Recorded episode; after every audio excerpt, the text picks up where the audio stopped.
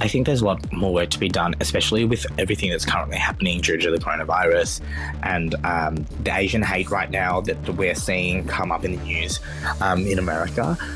It's like when you are okay that something is there, but you're not happy about it. So it's like maybe that whole Asian people are okay to be around, but now that there's a reason to, for us to not be okay with it, we should arc up. That is an issue. That is a major issue. This week on Dirty Linen, we continue to talk about anti Asian racism, discrimination. And I've brought into the conversation someone who I just I love for his energy and all the different hats that he wears. And when I say hats, actually, it's quite often literally. Um, Khan Ong, welcome to Dirty Linen. I am going to get you to do your own introduction because there is just so many things I could say about you. I just don't even know where to start. So take it away, baby. Hello, hello. Thank you for having me. So I'm Khan for the listeners at home. I am a cook, a presenter, an author. I used to be a DJ. Um, that's kind of it. Right now, I own the George on Collins with my business partner, and that's kind of what I'm doing. Yeah, you do so many different things. And what I love about it, I mean, I see you mostly on social media, but I just, when one of your photos pops up, like it's so, there is just so much heart and energy and gorgeousness and I don't know, just just That's so kind. great, te- great textures, and I just feel like you bring your whole heart to everything that you do. Thank you. That's very, very sweet. Like, look, um, Instagram is like my socials is something that I kind of take seriously. Like, we always shoot the food properly with a photographer, sometimes with a stylist, and things like that. Just because I kind of want the food to come across how I enjoy it. And I find that when I do it by myself, the lighting's never right. The food doesn't look as good. So it's better just to get people in to take those photos for you. Mm. Well, I mean, I also think the photos of you on your socials are just just I don't know, just really striking. Like I don't know, uh, I, there's a, there's a lot of fashion and there's a, there's a there's a there's a look, but there's just yeah, as I say, it's just there's heart. I just feel like what you put out there will mean a lot to a lot of people. And I, I suppose I'm when I I'm thinking about people who perhaps don't see themselves represented as much in our society as as they should. So I'm thinking of um, gay men. I'm thinking of Asian men. I'm thinking of um, yeah Asians working in food and uh, and in the media. I just think there is yeah, there, there's just so much good stuff that you bring to this world. Thank you. This is really sweet. Like we've started this interview and all you've done is said nice things about me. yeah, sorry. But yes, we should have had we should have had a coffee first, and I could have got all this out. Could have got all my gushing out of the way. But I think it's important. I think it's important. Um, so, Khan, a lot of people would have first encountered you when you were on MasterChef. So I think it was 2018 that you went just about all the way, right? Yes, I um, came third in 2018, so season 10. And then you were back for the All Stars season through that that funny old year that we had last year and and MasterChef was such a bright spot in the year. I think it was so nice to see something that was a little bit normal and of course COVID definitely snuck its way in. There were there were there was a, a long period without hugs. Um and yeah, the, those yeah, this uh, yeah, it was really, it was actually really emotional. And I think the presence and prominence of um, people of Asian heritage on the 2020 MasterChef season was, was really notable and striking. Of course, we had um, Melissa Leong who came on as a host and um, she just really brought it. And uh, there was a, a lot of um, Asian Australian contestants. Um, and there was this this moment um, in a challenge where it was all Asian people in the challenge. And um, I would just love you to talk about that moment because I know that uh, Melissa called it out as like a as a as a real moment of representation. Yeah. So in that challenge for me, it was I think it was a fairy tale challenge where there was like five of us, and I think it was myself, Poh, Reynolds, and Jess. Maybe there was four of us. Um, that was wild. That was like at the time when you're in a challenge like that, you're not really thinking about who's in it with you. You're just kind of concentrating on doing your best. And it wasn't until I viewed it afterwards that I really understood that that was a moment. Um, I grew up in Australia, but I never would have seen anything like that where there was like a whole like a judge and also all the contestants be of Asian heritage. So that was absolutely crazy for me.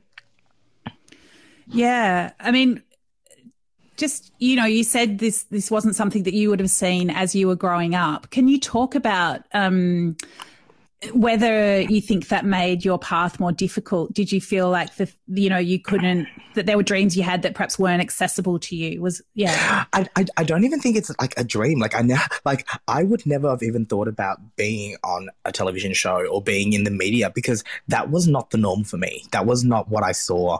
That's not what i like when i turned on my tv that's not what i that what was on the screen. So that that was never even like a thought that went through my head. It kind of all just happened.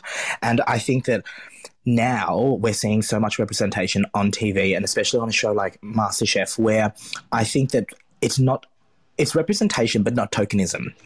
Um, and I and I, I say this all the time that like everyone who is on MasterChef is there for a reason. They're there because they can cook, and food always is the forefront of all the judging. It's not oh, let's like I actually thought this way back that I was like, oh, I'll be fine. I'm a gay Asian male. I'm going on MasterChef. I'll be fine for a couple of rounds.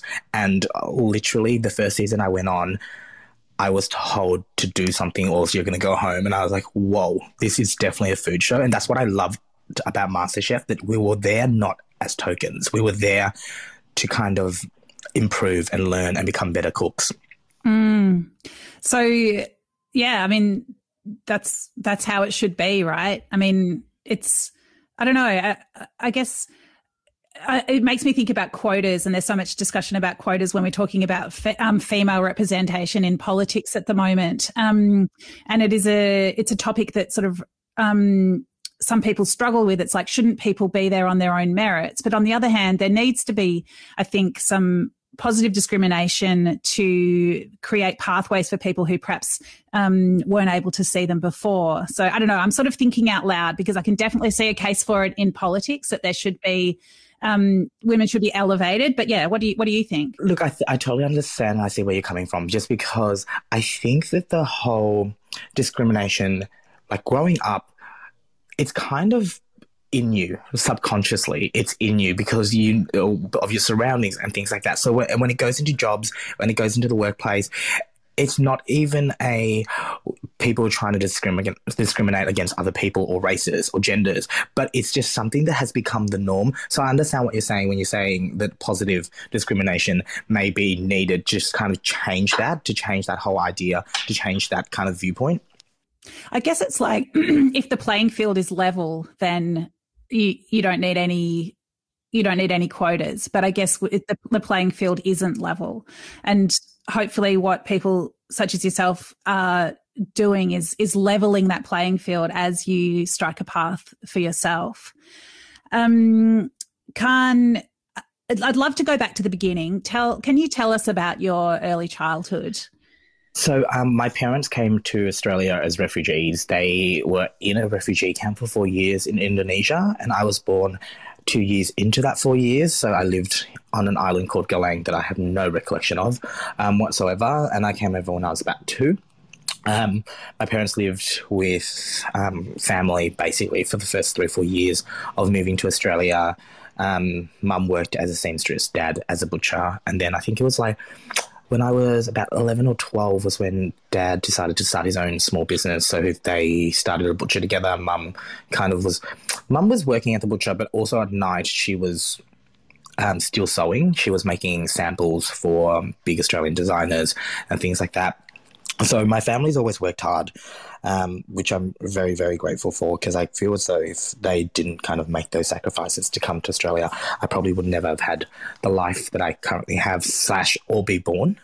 um, yeah, so I grew up in Springvale, which is a very, very Vietnamese area. Um, so for me, going to school, I was surrounded by Asian Australian people. So I never really kind of felt out of place until possibly until I was like 16, 17, because after high school, I went to um, Haileybury, but it was in Keysborough, which means there was a large um, amount of Asian people there as well. And then I went to Melbourne High, and then I went back to Haileybury. And it wasn't until after leaving high school and doing so I after uh, during high school I did a fashion course at Melbourne School of Fashion after hours, so Monday to Wednesday.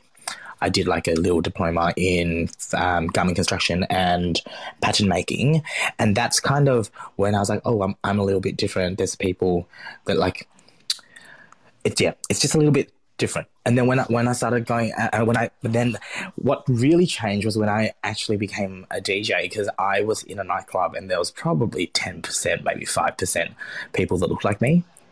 Um, and I was so growing up, I didn't have to f- feel as though I needed that representation around me because I grew up in areas where there were a lot of Asian people. But as I got older, that's when I started to notice the differences. Um, um, it was the nightclubs, the big one. That was like, it was kind of like not a spoken thing, but it was kind of, this is not a night for Asian people. Yeah, right. Do you know what I'm? Do you know what I'm saying? It's like yeah. like like when you go out, people are like, "Oh, it's an Asian night," and I was just like, I and I was like, okay, well, that's a different like so what does that mean? Like, where am I playing if that's like, oh, Friday night's an Asian night here, but you're playing on Saturday. So what is Saturday if Friday night's the Asian night? Like, that's kind of when things started to irk me a little. Mm. So, I mean, when you say irk you, like, did you was it just sitting there in you? Did you say something? Did you, I mean, did you go and see what Friday was like? I yeah, mean, no, definitely. I, it's like, it's a little joke that I have with um, a lot of my DJ friends. I was like, I don't understand why I never broke the Asian nights. Like I've always went and I always went there, but I just never fe- felt like I fit in. And I was like, wait a minute, this is so strange because I'm like, we we speak to like a lot of the time I would speak to people there in Vietnamese, and I'm like, this is awesome, but I never got booked there. And it was kind of like because another night had me as their resident, there was a line. Mm. There was like, we don't share.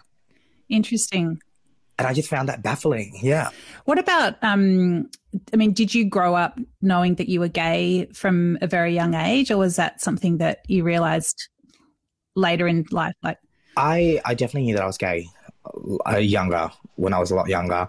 I actually, I think I came out towards the uh, the beginning of high school, and then I kind of went back in when I went to Melbourne High, the second high school I went to, just because it was an all boys school. Um, it was really academic based, and I was totally out of my like element. I I felt really uncomfortable there. Um, mum, mum knows because I I forced my way back to Haileybury. I literally came home every pretty much every day, just upset, sad, um, sometimes crying. Um, I never felt like I fit in. I just, that was just not like I don't know. It it, it was a strange situation to be in, um, and I kind of didn't feel like myself. Um, and I don't would. It took me a lot longer in my life to realize that might be have been because that I was like back in the closet. I wasn't comfortable. I wasn't out. So I did my best. Went back to Haileybury um, I got a scholarship to go back to Haileybury. That was the only way that mum would let me go, just because like the the price the price difference, the school fees are just so astronomically different. Um, but when I went back to Haileybury, I came out again, and it was the best. I love that school so much. Um, it was supportive of everything I wanted to do. They were supportive of pretty much just me as a person, and they still are to this day. Like I still keep in contact with the alumni um, association. Like I, I love the school. I could not say anything bad about Haileybury. Like incredible. Um, yeah, and I can, and I think that if I didn't go back to Haileybury, I wouldn't be the person I am today, just because I would not be comfortable with myself. Um, mum, mum, my family were great. They, mum's different. She's um, she's not your typical um, Asian mother where everyone thinks that Asian mothers are really strict and like um, being gay is not really a thing in Vietnam, but to her, it was just kind of like, yeah, cool, you're my son, this is life, whatever. um, so I really always had that kind of support behind me, which I am so incredibly thankful for. It's incredible to think about these turning points in someone's life, you know, that, and it's amazing that you had the, I guess, the presence of mind or, or, whatever it was that made you fight to go back to somewhere where you felt like you could be yourself. I mean, I just wonder how different your path would have been if you'd had to sort of, you know, squash yourself into a different mold um, to stay at a school where you felt that, yeah, you just couldn't, you couldn't be who you were. Yeah, yeah. It's um, I feel as though I've always kind of done that. I think that if something makes me feel uncomfortable, I try to not do it. and I feel like a lot of people at home should possibly do the same thing. Like if, if you don't like it, then why? Why why are you there? Why are you pushing along on this if it doesn't make you happy? And that like my schooling for that year did not make me happy at all. Mm. So so can you you're DJing um yeah. on the Asian night. Uh, you've studied you've studied fashion. Like tell us tell us where your journey took you next. So um when I finished high school I ran off. Um, my, my, my dad actually passed away when I was in year 10. Um, and my relationship with my mum after that was really strained. Um, so as soon as I turned 18, I pretty much packed my bags and flew to England, lived in Shoreditch in London, um, applied to go into St. George St. Martin's, one of the best design schools in the world, and was lucky enough to get in. And then I was there for six months and I hated it. Oh. I absolutely hated it. I, I hated being cold. I hated not knowing anyone. I hated feeling kind of like an outsider always. Um, so I came back. I came back. Um, I came back, and Mum and I were starting to get to um, like our, our, relationship was coming back to normal.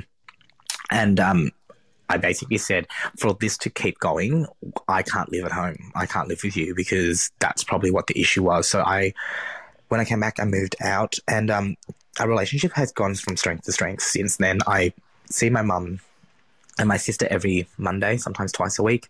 Um, we cook together on Mondays. It's always the same phone call. She gets the call at about 10, 11 o'clock. What are you doing?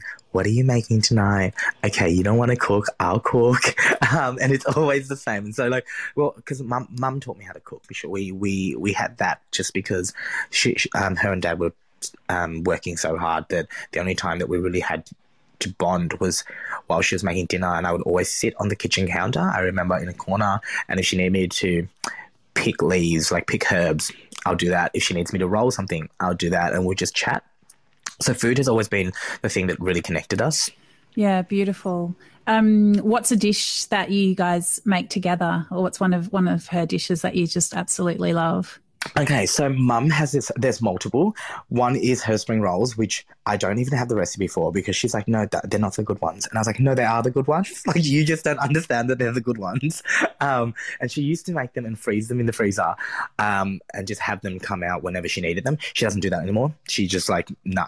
But she won't give me the recipe, and I crave it. I crave it. It's a pork spring roll, but um, it's the ratio of pork to like spice and also carrot and taro. And I hated taro when I was really young, but eating the spring rolls made me love taro. And now I want them. She won't make them. now I want them. it's it's like it's it's so crazy that it's just like and like she doesn't have a recipe for them because I, I'll ask and she's like, no, you just put carrots, taro, like pepper. Yep. I'm like, cool. Mine never tastes the same as yours though. mm, those mum recipes. I know, right? So, Khan, what um, what happened next? Like, what were you? Did you get more interested in cooking? Is that what took you to MasterChef? Like, how did that come about? So, with the, with the DJing, I I was a DJ for about eight, nine, maybe ten years. I toured Asia. I played for big um, artists. I I played after parties for Justin Bieber, Miley Cyrus, Eminem, um, and I hated it. what? Sounds like the dream. I, yeah, I hate. I absolutely hated. Um, I hated. I hated the expectation of having to be drunk. I felt as though I was the, a jester, if you kind of know what I mean. Like, I know that I'm there to entertain people, but it was kind of like, why was I not getting bookings unless I was drinking? And that was really what irked me. Like, that really annoyed me. And it annoys me to this day. Like, I, I love DJing. Like, don't get me wrong, but I hated doing it as a career. Um, so I still play now from time to time when the like gig is fun and it's like for friends and things like that. Cause I'm like, yeah, I'm, I'm totally fine with that. But to do that three, four nights a week, um, it got old real fast. So I found that, um, throughout my whole life, I've held dinner parties, usually once a week, once a fortnight when I was younger with my friends, I'll, they'll come over and I'll do like a feast of like five, six dishes. And it was just an ongoing thing that I've always done. I really enjoy it. Um, on weekends, if I am hungover, the thing that I do is like I cook because I feel like I've achieved something. Um, and that makes me happy knowing that I didn't spend the whole day sitting on the couch ordering Uber Eats. Um, yeah. So towards the end of my DJ career, I um a friend of mine was like, "Well, why don't you audition for MasterChef?" And I was like, "Oh, no chance! I'm not going to get on that show like that. Like that, they they are incredible." Um, so I just didn't. And a girlfriend of mine actually sent through an application for me incomplete, knowing that because it's incomplete, it's to like someone's to be like, "Hey, your application is incomplete. Can you complete it?" So that came through on my mailbox, and I was like, "Oh, you've already done half of it. I might as well just finish the other half of the um, the application." And um, I did, and I I didn't know what I was doing. I filmed a video where I was cooking like um, a seafood pasta in my kitchen. Flew for a gig in Bali, realized that I hadn't introduced myself. I hadn't spoken about the dish. I just cooked. Um, so I've on the other end, I filmed like a um, a master's interview of me introducing myself and overlaying it over the cooking video. Um, yeah, so I was not ready. Love it. I was not ready, but I was like, oh, I should probably introduce myself at this point rather than you just watch me rip open a squid and like take the skin off. and they obviously loved it. Yeah, they um. Well, they saw something in it. Yeah, I um. Yeah, I I I. I was fortunate enough to get asked in to do a, like a, a real face to face cook for some of the producers, and I I don't know if I can swear, but I fucked that up royally. Um, I cooked I cooked um, I cooked a little Vietnamese slaw, and then I did like a, a chicken with a garlic, honey, or kecap manis, um, marinade on it. But obviously, high sugar levels in the oven, the bottom of the drumstick burnt. Um, brought it up to the producers at the time, and I I knew straight away that like I, that this dish is not going to get me anywhere. And before they taste it, they're like, "Is are you happy with your dish?" And I was like, "Not really." Um, my my dressing needs balancing. It's not acidic enough. Um, I forgot to peel my well, I ran out of time, honestly, to peel the shell of my peanuts. Not the like the not the thick shell, but the little skin that sits on top. Like sometimes that's delicious if you like are roasting it and like it's coated in like a sugar or a um, some sort something sweet or something sour or something. That's delicious. But this was just roasted peanuts. Probably should have peeled the skin. Didn't do it. Um, the top of my chicken, gorge. The bottom end, a little bit burnt. Maybe eat around it. um, that's kind of what I said to them. And um, I was like, no, no chance am I going through. And in that in that round of auditions, I was the only one that went through. And I, I spoke to I spoke to um, one of the producers who's become my friend now, and I uh, was like, well, "How did I get through that?" And like, you named every single thing wrong with your dish, and you knew how to fix it. And I was like, "Ah, oh, well, that's cool." So yeah, so that that got me through to judges, and it kind of yeah, I wasn't expecting to get to top 12 either after that, but um, I mean, sorry, top 24, but I did. And first cook, I literally had no idea what I was doing. I was way over my head. Like, I like my depth. I was like out of my comfort zone, and I was just happy to make it that far. And um, about I think about two or three weeks in was when I had that conversation with another producer, and they said to me, "You need to do something, or you're going to get eliminated." And um, and that week I ended up winning two challenges and an immunity pin because I was so scared of going home. I was just like, okay, um, I've got to ramp it up now because I like I feel like when you're on MasterChef, there's 24 of you. Even when there's like 17, you're like, oh, one out of 17 is going home today. That's not going to be me. So you kind of cruise, and it isn't until someone kind of really attacks you or like tells you off that you're like, okay, it's time to get moving. And what did you find within yourself to like go to that next level? Um, I just didn't play it safe anymore. I think the challenge that the challenge that um, my first challenge that I won was the first time that I had a tasting during a mystery box. So the judges had never asked me to come up to, to present my food during a mystery box because I just played it safe. Um, on that day, I was in Adelaide and there was beautiful, beautiful um, quandongs there. And I remember reading a book I think it was in a braai, um, a recipe where the quandongs were cooked a certain way in a syrup or some kind of juice to level out how acidic they are. And I was like, genius, like great book. Um, and so uh, what I did was I, I I looked at the challenge around me and I was like, okay, it's all about suppliers and um, farmers and producers in the area. So we've got quandongs. What will pair with that? Obviously the roo, and then I'm like, there's saltbush that just comes from the go the coast. That there, those three things are the basis of my dish. Like they they would make total sense together. So at that point, I was like, okay, how do I? I've never used any of these ingredients before. How do I make this comfortable? And I thought, yeah, cool. We can make the quandongs into. I will cook it off just like I read. So I cooked it off in some plum juice. Um, with the saltbush, I've I've cooked steaks in rubs before. So with the salt bush, I actually just drenched it in vinegar, um, cooked it off in the oven, like so dehydrated, crushed it up, and then I actually rolled my cooked roo in it, and then so it was like a salt and pepper, sorry, salt and vinegar roo, like um uh, so, so, yeah, like crust on the um, kangaroo. So it was on that day, everything just worked. It was like I was on, I looked at everything, I thought about how the food would go together, and it made sense. Um, and that's kind of how I started to look at all the challenges rather than being like, let's cook something safe. I was like, let's cook something that you would be super proud of presenting. Mm. And I love the way that you were thinking about it with these these kind of building blocks, these these different elements. And I suppose it's like the, all those things that you pointed out about your dish in the beginning, the the first one that that was um, that wasn't quite wasn't quite right. It's like you, you, it's those principles of cooking that you I guess you just learned to apply them in a way that um yeah that brought in a bit of flair and and a lot of cre- creativity and um yeah often often running. So um obviously you know it you went almost to the end of that competition, you came out of um, MasterChef and you ended up becoming a restaurateur. Yeah. Um, so let's skip forward to that. What can you talk about being a restaurateur and and some of the things that you have encountered?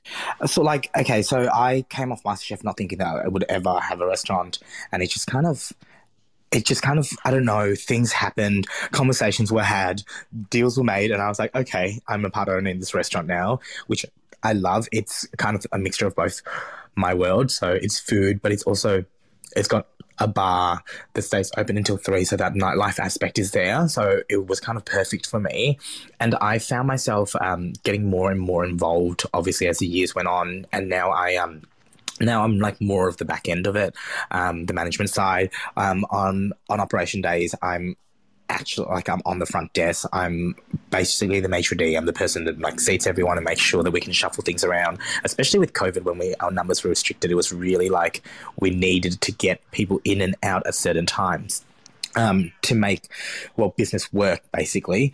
And um, look, the whole racism in the hospitality industry is. I don't think it's something that people do on purpose, but it happens. Like, for example, when I'm standing at that front desk, it's happened to me multiple times where if I'm like, I'm sorry, but like the we've, we're completely full, um, I can find you a table in half an hour, that kind of thing. Someone will always say to me, Oh, can I speak to blah, blah, blah, blah? And I'll be like, Sorry, um, um, I don't know who that is. And they'll be like, Your boss. And I was like, Oh, you mean the manager of my restaurant who also you've said their name wrong. Um, um, and I'm like, yeah, and I'm like, and I look at them thinking, you've just tried to go over my head on something that is not changeable and is like, and I, I, I can't, I can't kind of like, I think it's because I'm a young Asian man standing at the front desk. Not like you, they don't expect that I own part of the business. And so it's like, no, no, I'll speak to yeah, yeah, someone else. oh, it's, it's it's infuriating. There are days when I know we're in hospo and we can't just get angry, um, but there are days when I'm standing at that desk and I was like, oh my god, that was the rudest person that I've ever encountered in my life. And it's like I don't expect people to like know who I am or what I do, but I just expect people to be nice and respectful. Because when I go to a restaurant, I don't do things like that. I'm like, okay, cool. Well, it's a half an hour away. I'll just drink at the bar. Like that's fine. Like it's never. Oh my god. Sorry, I get very um. I get ranty about this.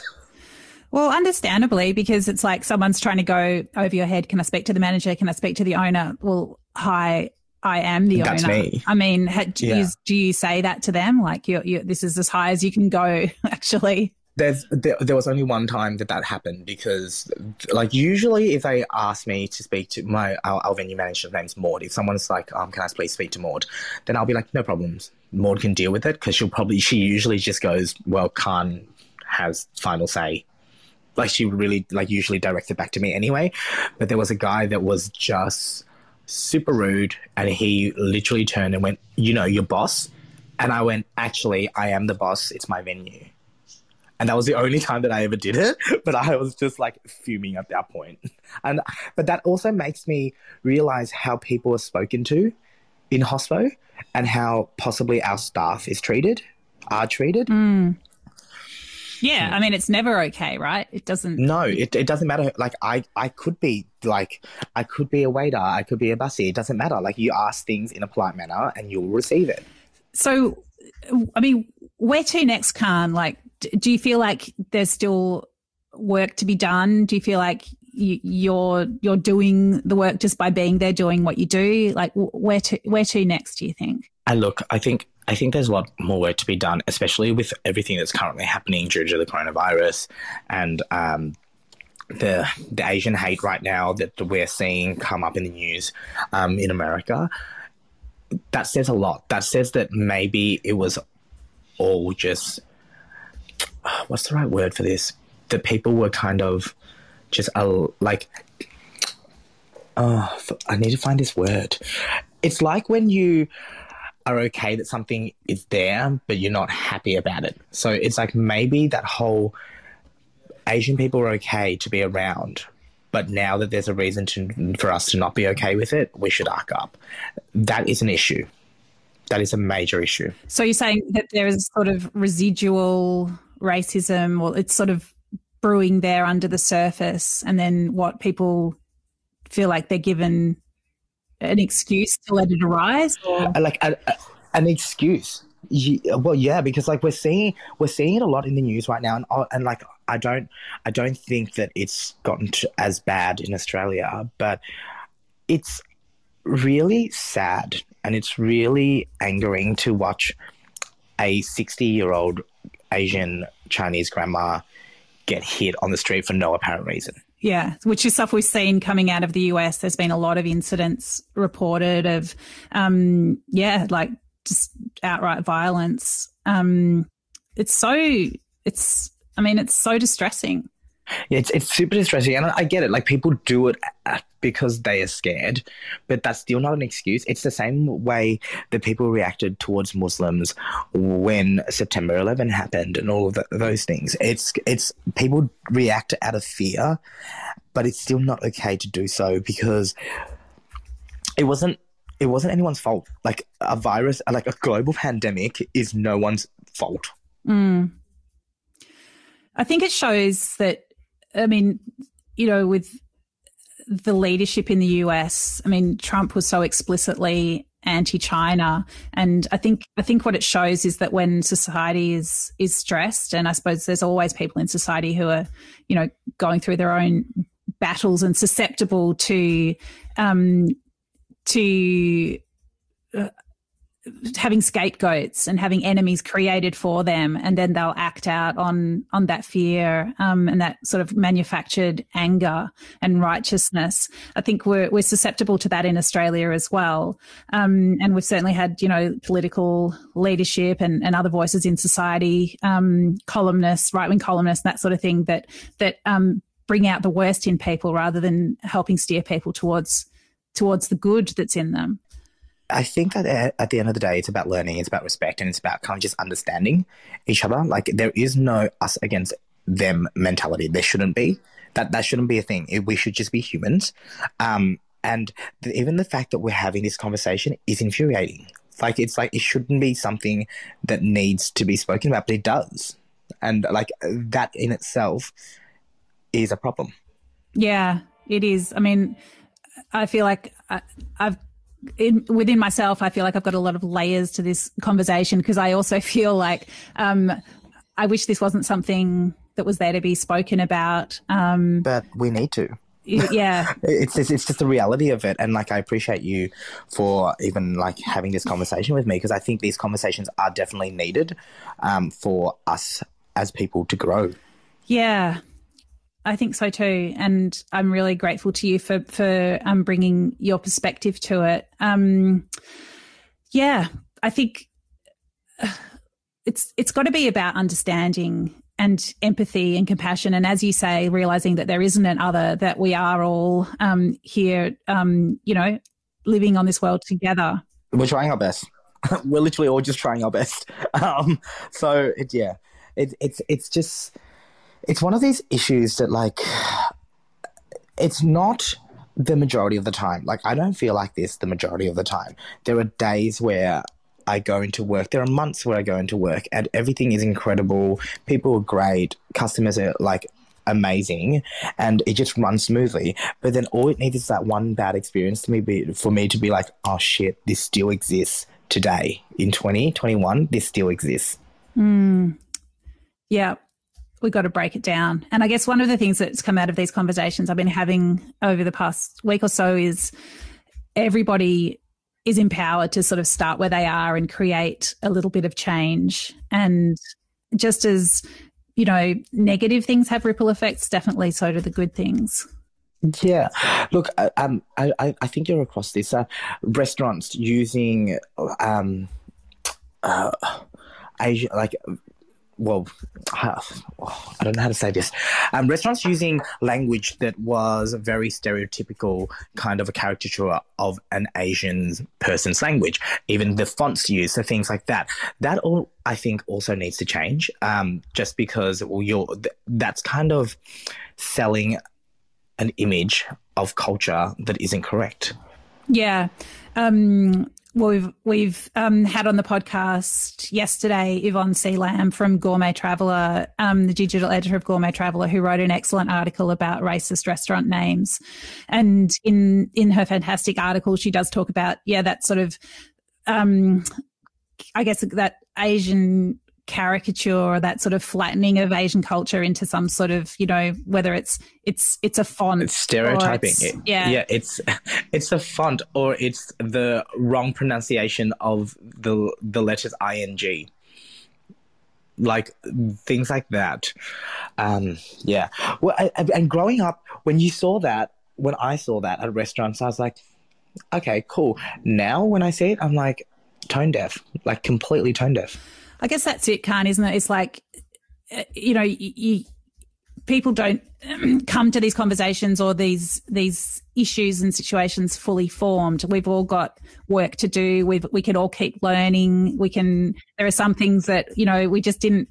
I guess you know some people might not have realised were um, offensive. Yeah, some time ago, but now as we we all learn how to think about these things and learn about the hurt that things can create, then yeah, we just always try to do better. I mean, and I'm I'm saying this to myself as you know, it's like we're we're all on a journey. Yeah, no, I agree. I agree. Like I was, I, I think we've spoken about this before off the podcast.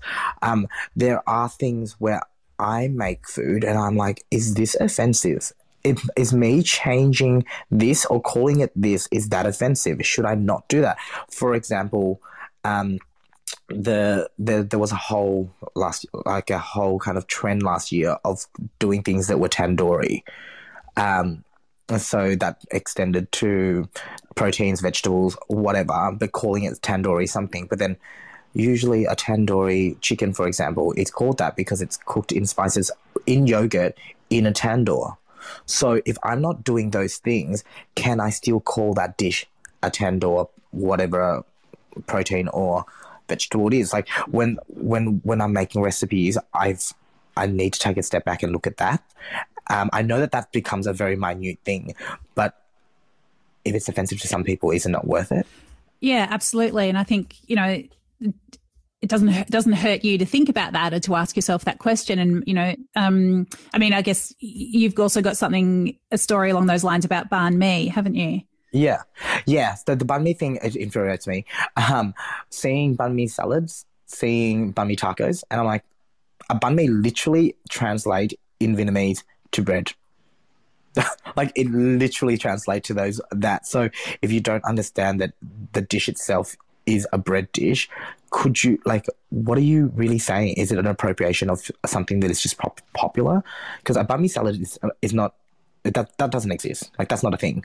Um, and I and I see it. I see it from time to time, and and I, I chuckle, but sometimes I'm like, wait, why do I just keep chuckling at this when it's like completely wrong? Or even the spelling of banh mi. Um, I've actually come across a couple of really big chefs that spell it not correctly. They spell it um, B A H N, and it, it annoys me as well. But then it's like, am I being precious? But then even the thought of me thinking if I'm being precious kind of annoys me as well. And I'm like, wait, am I allowed to be pre- uh, precious about this? Yeah, I do. I can be. It's my heritage, it's my culture, and I want it to be represented properly. Yeah, yeah. I mean, I think, yeah, it's, it, I, I, yes, you can be precious. of course you can be. no, I, I, literally am like, I've just spent this whole 40 minutes ranting. I'm like, I've said, just, I've just been angry this whole time.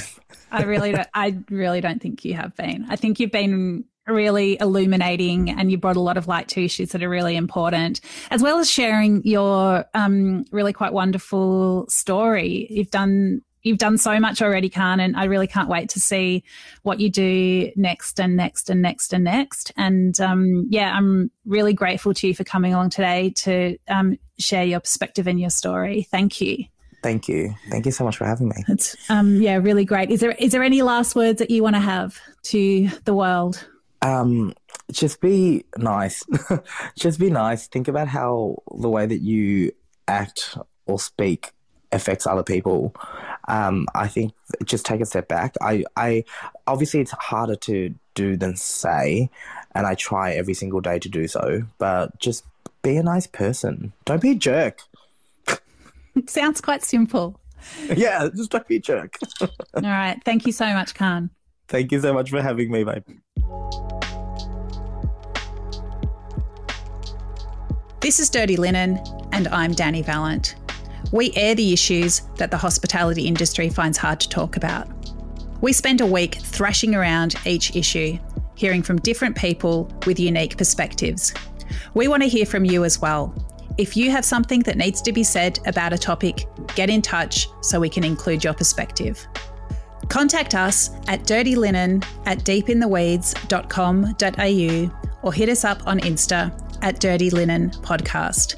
We can't wait to hear from you. This is a Deep in the Weeds production.